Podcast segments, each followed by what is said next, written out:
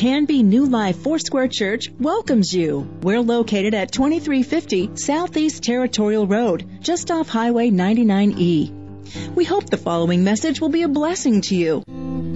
Told her last night I was sitting there just, she drew me in and I forgot I was supposed to come up and preach. So uh, I love to hear her stories about how she's walked with Jesus. Jasmine is one of our ID Canby Bible College students who has lived with us for almost two years now. And so we've been able to watch her growth and watch how God moves in, in her life. And it's exceptional. It's so much fun to see that happen. Well, good morning. It is so good to see you. I'm going to, now I can see you. It is so good to see you, and I'm honest, I'm truthful now. I love our prayer walls, and I want you to keep this in mind. And really, if you uh, stop by at any of the services that we have, anything going on here, just remember that those prayer walls uh, are inviting you to put names uh, to put names up there. We want to do that. We have water baptism coming. I look forward to water baptism. As you figure this out, I look forward to anything that helps us see people find Jesus and, and become followers of Christ. Water baptism is one of those significant moments in all of our lives when we say publicly, "Lord, we're following you." And I want the whole world to know that I'm following you. Right now, I think we have almost 40 people signed up for water baptism for our Easter weekend services. So, again, if you haven't been baptized in water and God is uh, moving in your heart in that way and leading you that direction, then go ahead and sign up. I, I really want to encourage you to do that. You can see the theme that we've put up above the prayer walls. It's the theme for our Easter weekend. I have to believe. And someone said, That sounds a little different. I have to believe. Well, let me tell you where that's coming from. It's really coming from a place of testimony. And I, I know in my life that there were seasons and especially circumstances prior to receiving Christ that He hemmed me in. He, he, he was so dogged, He was so faithful to bring me to this place uh, uh, that, that I needed to, I had to believe because all the other choices were really taken away. I would be foolish not to believe. And you can see that in the life of the disciples. When they come to that place and see Jesus crucified, they come to that place where they see an empty tomb. The gospel tells us only one person went into that tomb and believed, and that's the gospel writer John. Uh, the others struggled with it. Uh, they had to find their way to believing in Jesus. And, and sure enough, God is faithful to do that. And, and I'm sure you have stories as well, stories that you can tell about how you came to this place. God hemmed you in. And I'm so thankful that He hemmed me in, that He caught me, that He lassoed me. And I came to that place and I said, Lord, I have to believe. I have to believe. And I'm going to pray that for you. I'm going to pray that for those whose names are on the wall as well. What I'd like you to do this morning, if you would, open your Bibles to the Gospel of John, chapter 19. I'm going to continue our study in the Gospel of John, chapter 19. I'm going to get there in just a moment. Uh, but before I do, I want to give you a little context. I want to give you a little background. I'm going to take the Gospel of John, chapter 19, I'm going to divide it into two parts. Both parts are entitled The Agony of Victory. The first, we're going to go through verses 1 through 16, and then the second, we're going to go through the rest of John chapter 19. And you'll notice that as we go into Palm Sunday weekend, in past years, we've studied Palm Sunday. It's the obvious thing to study. But if we're going through the Gospel of John, we were at Palm Sunday about 10 weeks ago because Palm Sunday happens in John chapter 12. So, what we're going to do is we're going to move faithfully through this, and we're going to look closely at something that I think all of us need to look closely at this time of year, and that's the suffering and crucifixion of Jesus Christ. I want to take a little more time. I want it to sink in. I want us to be thoughtful. I want us to be prayerful about what we're reading and what we're hearing and what we're experiencing. You know, we're almost to Easter. It's a time where we celebrate and we declare that wonderful phrase, He has risen. I love that moment. I, I, love with anticipation. I wait to come to that place on Easter morning and every service stand up in front of you and say, He's risen. And to hear you say, He has risen indeed. But there was a lot that happened before that. We need to think about the agony, the suffering that took place prior to that. When I think about this, I recognize that Christmas is a distant memory almost, isn't it? Do you remember Christmas? It's gone by and we keep moving on. It's the place where Matthew, one of the gospel writers, says this. He says, Mary will give birth to a son, and they will give him a name, and his name will be called Jesus. Now, this is what I want you to listen to. It says this because he will save his people from their sins. I want you to hear that again because this is his mission. This is the reason he came. Because he will save his people from their sins. You know, for this to be a mission of Jesus Christ, who was sent and affirmed by the Heavenly Father, sin must be a terrible, horrible thing. Think about it. God sent his only son, a son who had existed with him in eternity, who had his home in heaven, who enjoyed all the things that royalty and all the things that royalty enjoy. And he comes here and he takes on the form of flesh, flesh just like ours, flesh that feels like ours, that looks like ours, that is just like ours. For him to do that, I have to think, I have to keep in mind that sin is a horrible thing. We live in a culture that has played down and even dismissed the effects of sin. We may think of sin as breaking the rules about lying or stealing or killing or committing adultery. There are some that are heavily burdened by the sins they've committed, and there are others who think that sin doesn't even exist. I've heard people say this to me that sin is something that the church makes up. It's something that the church tells people just to keep them weak and dependent. It's a religious opiate. But when you look to see what sin does, it destroys relationships, it destroys marriages, it triggers wars, and it causes unspeakable pain. Sin is the cause and the motivation behind such horrible things as rape and torture and greed and pride and other horrible experiences in the world that we live in. We're reminded how sin affects us when we read the news reports, when we watch children suffer, or we study the ravages of mental illness. I'm not trying to place a gloomy cloud in your happy day today. What I'm trying to do and what I think the Holy Spirit wants us to do is to allow this just to sink in for a moment because then we can understand and appreciate the extent that Jesus went to, how he suffered, how he agonized over us because we were full of sin. He came after you, he came after me. He will save his people from their sin. What an amazing gift this would be. What an amazing thing if this could happen, but taking sin away wouldn't be easy because sin is a powerful thing and sin is a hard thing to kill. Eliminating sin would require a supernatural war with a high cost to it. There is an incredible price tag to taking care of sin.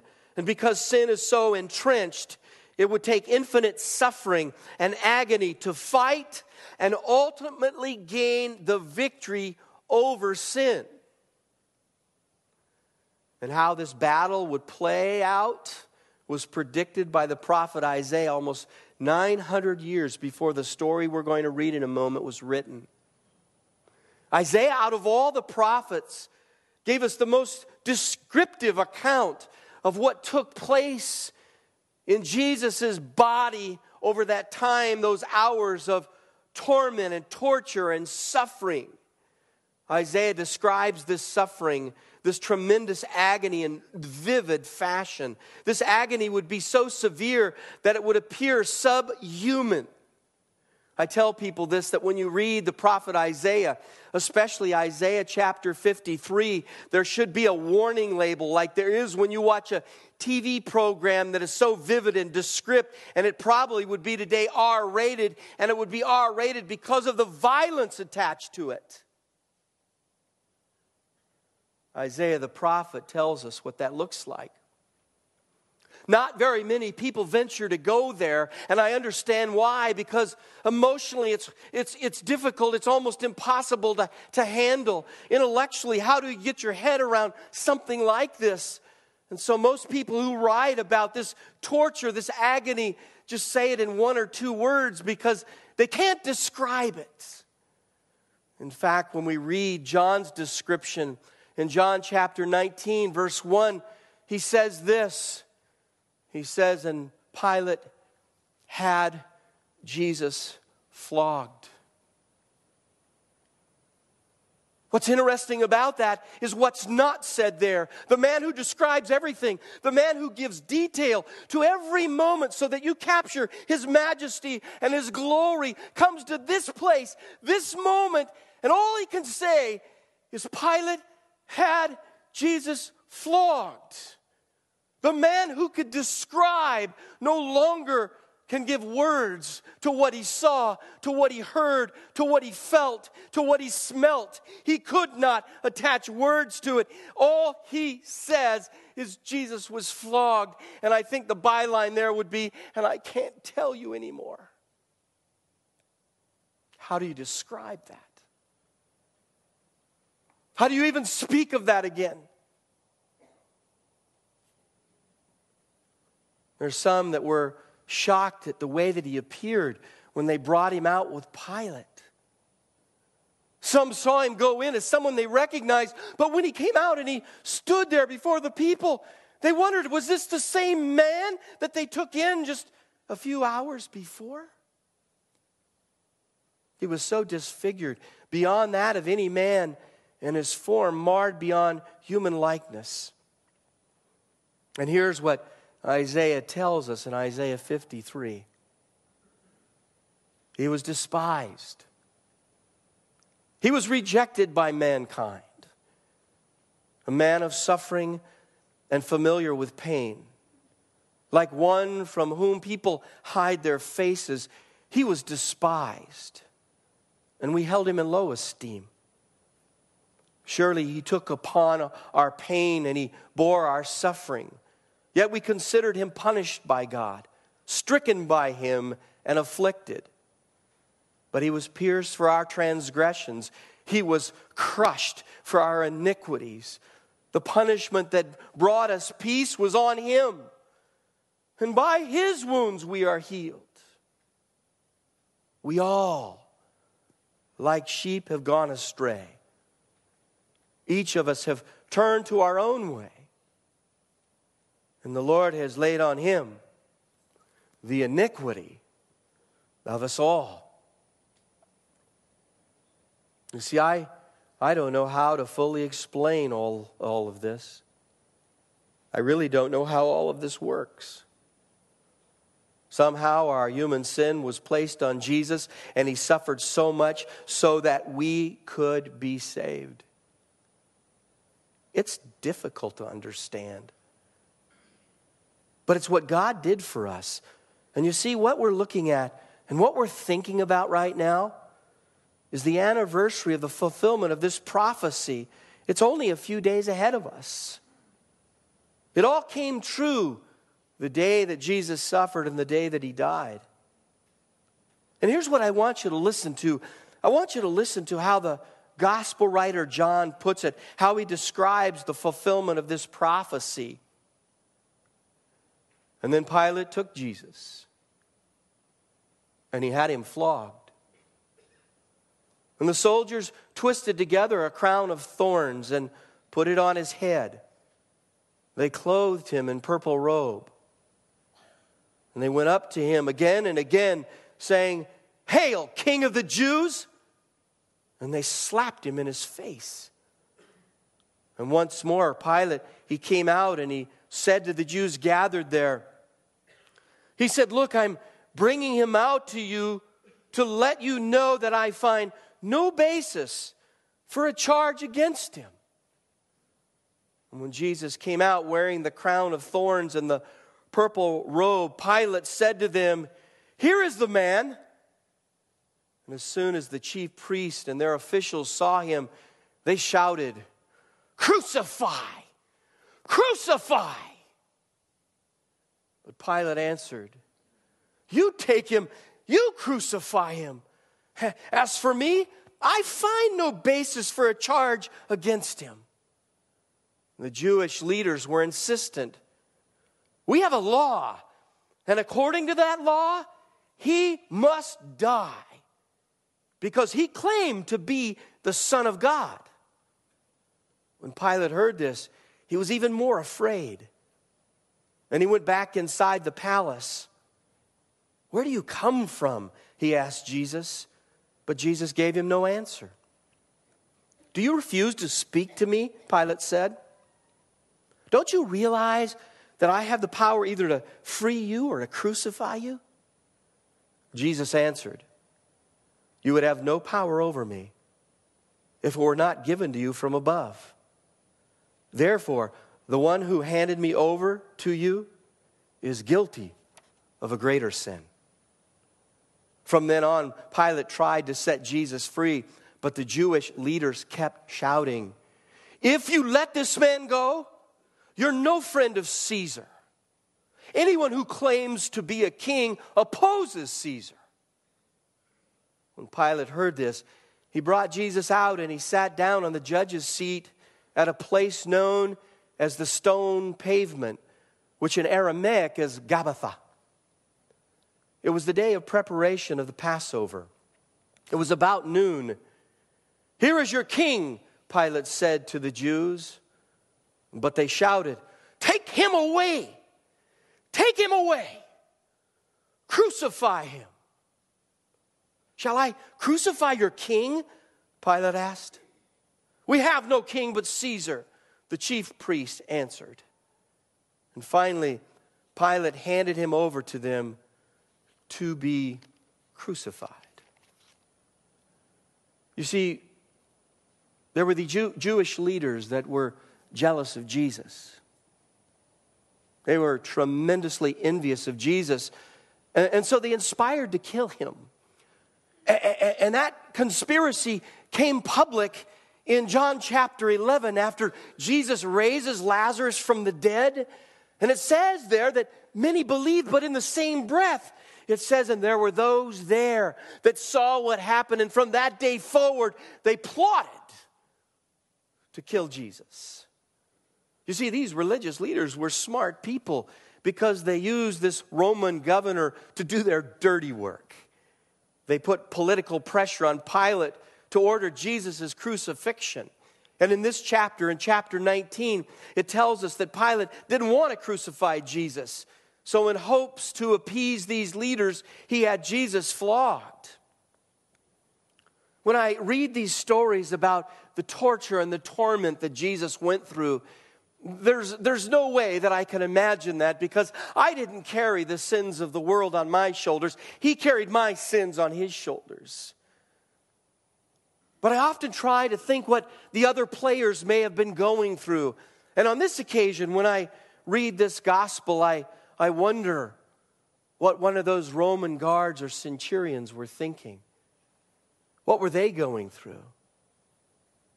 Remember this he will save his people from their sins. Imagine yourself as one of the Roman soldiers and a Jewish prisoner is turned over to you. So, what you do is what you do to everyone turned over to you is you strip them naked publicly you stare at this naked 33 year old preacher from Nazareth, and two of your colleagues take him by the arms and hands, and they shackle him to a post put into the ground, and they bend him over so his back is exposed and rounded to be an easy target. And you pick up your favorite whip, one that you've used before. It has a handle, long leather strips with pieces of metal embedded about every few inches. It smells because it's stained with blood from the last time you beat a man. You reach back so that you can strike hard and lash the whip on the victim's back as he jumps and he cries out in pain.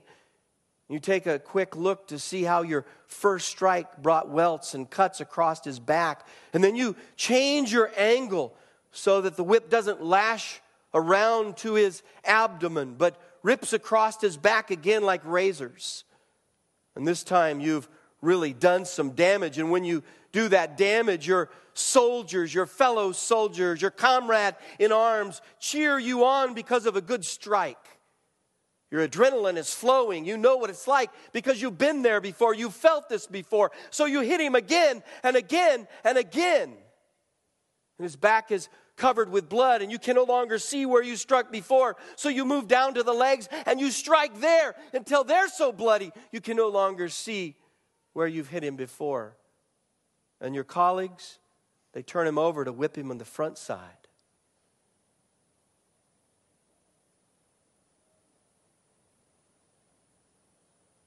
He will save his people from their sins. Beatings like this one often killed people. They would bleed to death, they would dehydrate, they would go into shock.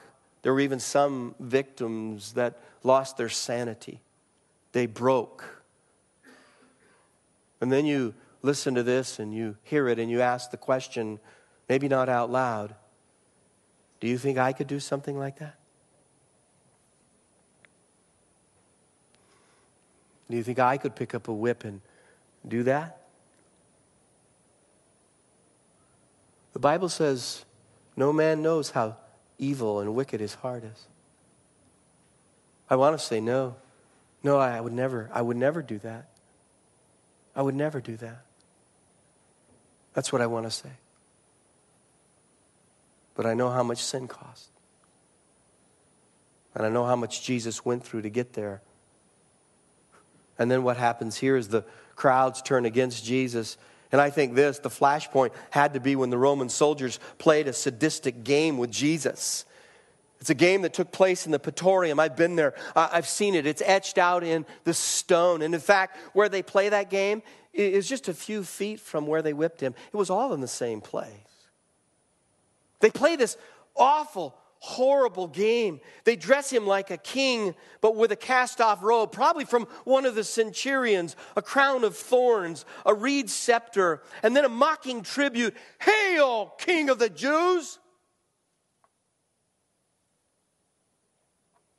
What you're seeing here is not only Jesus being whipped for your sins, but what you're seeing here is the full blown sin of anti Semitism. You see, what Jesus represented to those Roman soldiers was the whole Jewish nation. And those Roman soldiers hated the Jews. They hated them with a passion. They hated being in Palestine. They hated ruling over them. They hated the Jews. And now they have a chance to get back at the Jews through Jesus. And so they whip him and they whip him again. And they whip him for every time a Jew smack talked them. They whip him again for every time a Jew got in their face and caused a revolt. And they whip him again.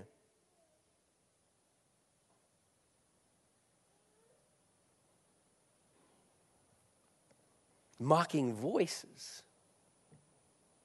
Hail, King of the Jews.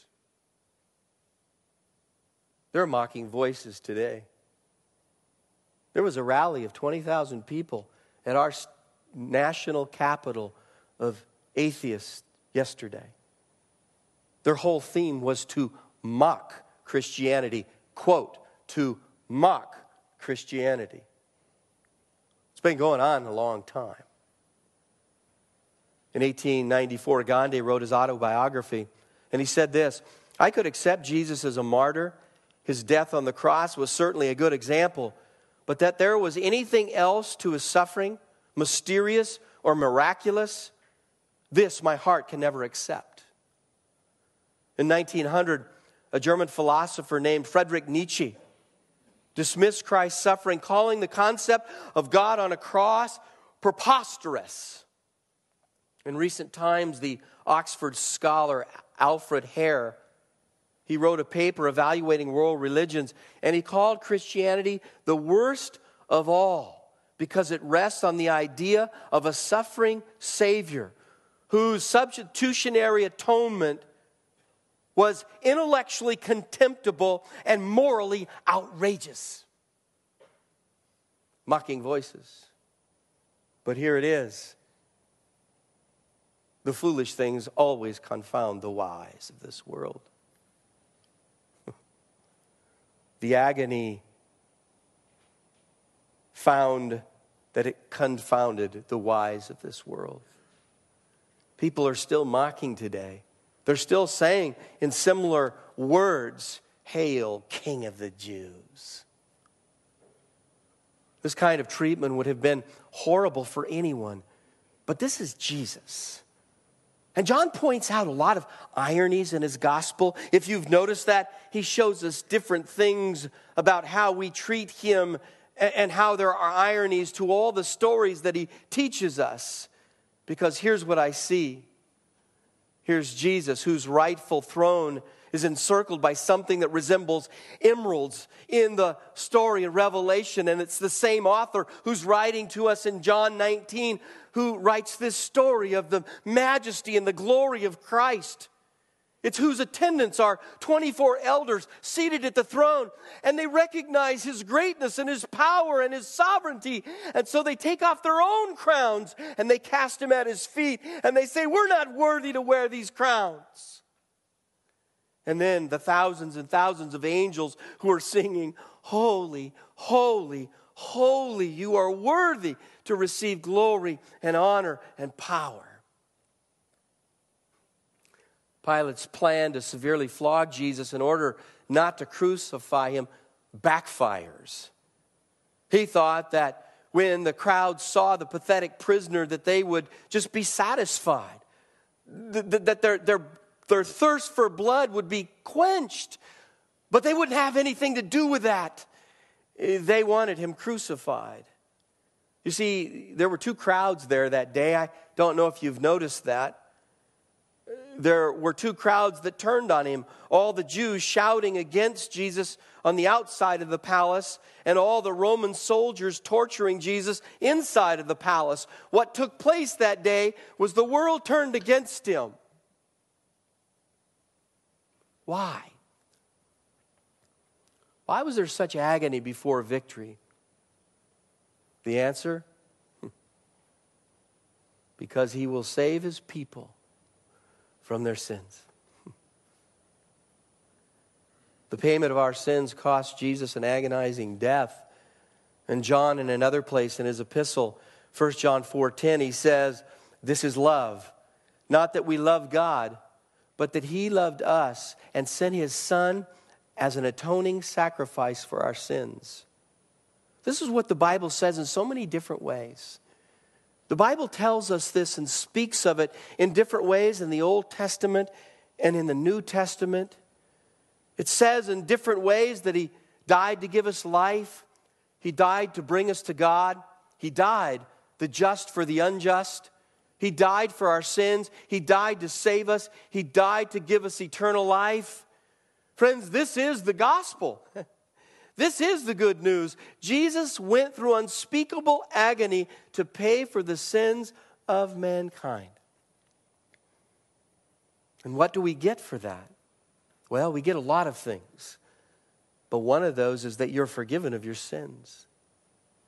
Think about that the weight that, that burdens you down, the weight that keeps you from thinking straight.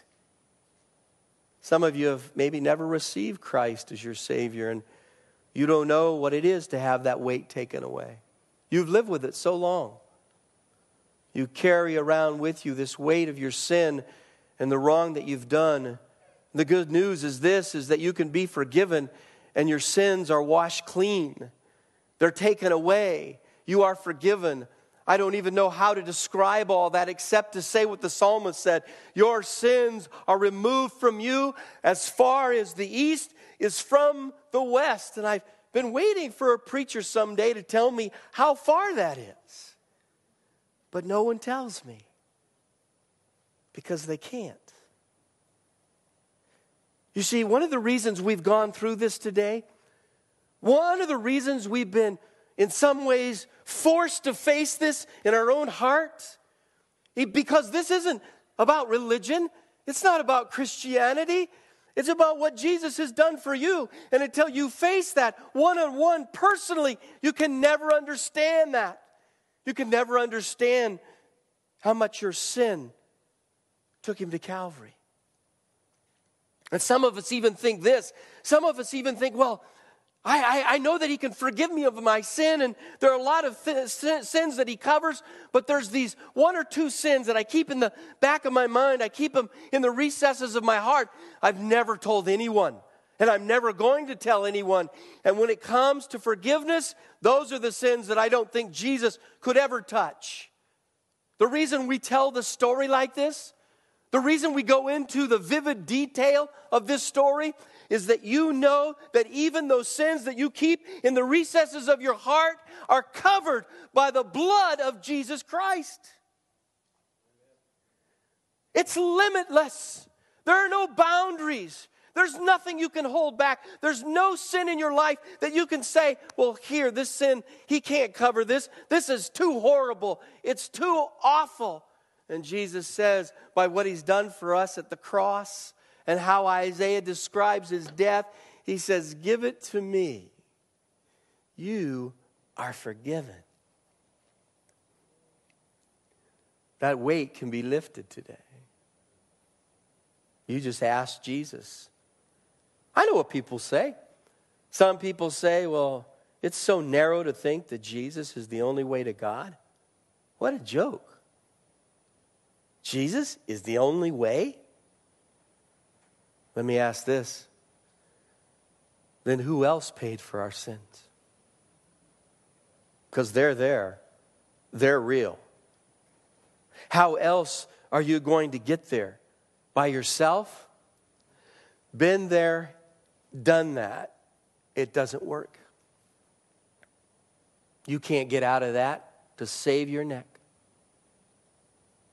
Jesus says, I am the way, there is no other way. Neither is there any other way to salvation. I love what it says here. There is no other name under heaven given to men whereby we must be saved. Jesus has forgiven you. Receive the gift of forgiveness in your own life. And remember his mission this passion season. He will save his people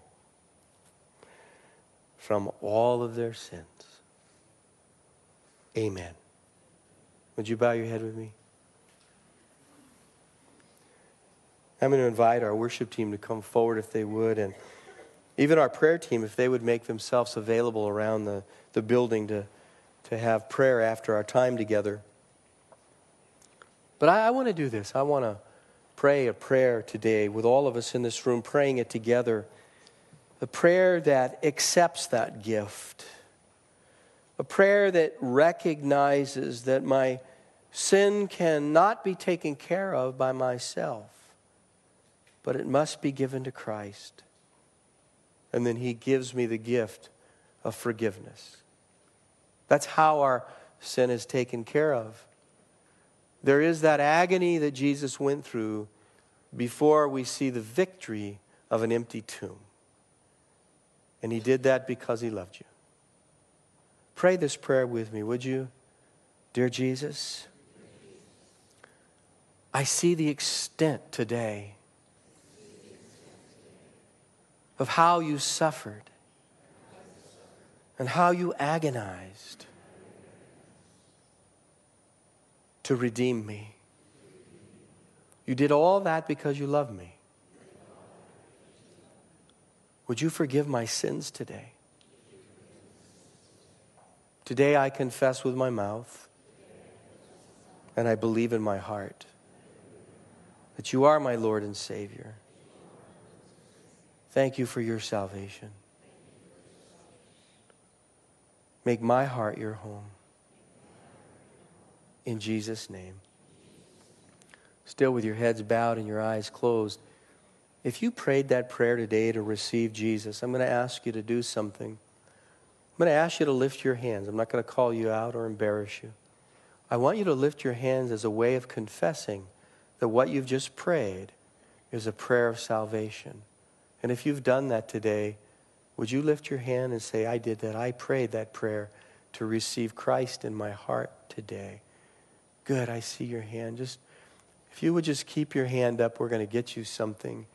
We want you to have something to begin your your day with and to right back here folks, right right right there. There you go. Thank you. Good. I don't want to miss anybody. Once you get that little pamphlet, just go ahead and put your hands down. And I want to thank you for your courage and your faith today.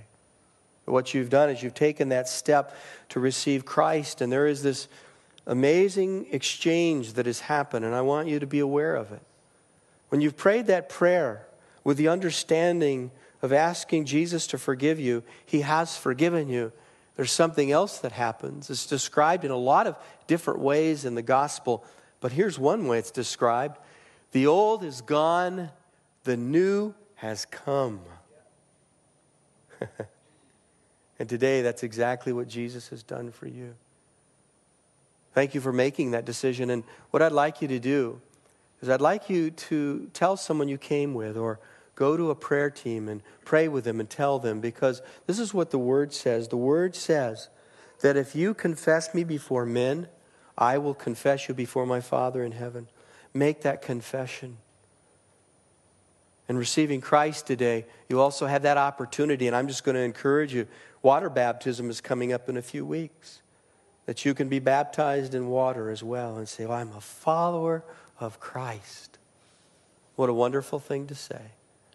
What a wonderful way to live. Father, we want to thank you for your salvation in this place. We want to thank you of how you change our hearts and the way that you change our hearts. And we give you today honor and glory. In Jesus' name we pray and we say, Amen. You can contact the church office Tuesday through Thursday from 9 to 5 and Fridays from 9 to 3 at 503 266 4444. Please visit us on the web anytime at canbyfoursquare.com. Pastor Ron and others on New Life staff, along with occasional guest speakers, trust that the Holy Spirit will use the message to teach you, encourage you, and give you hope.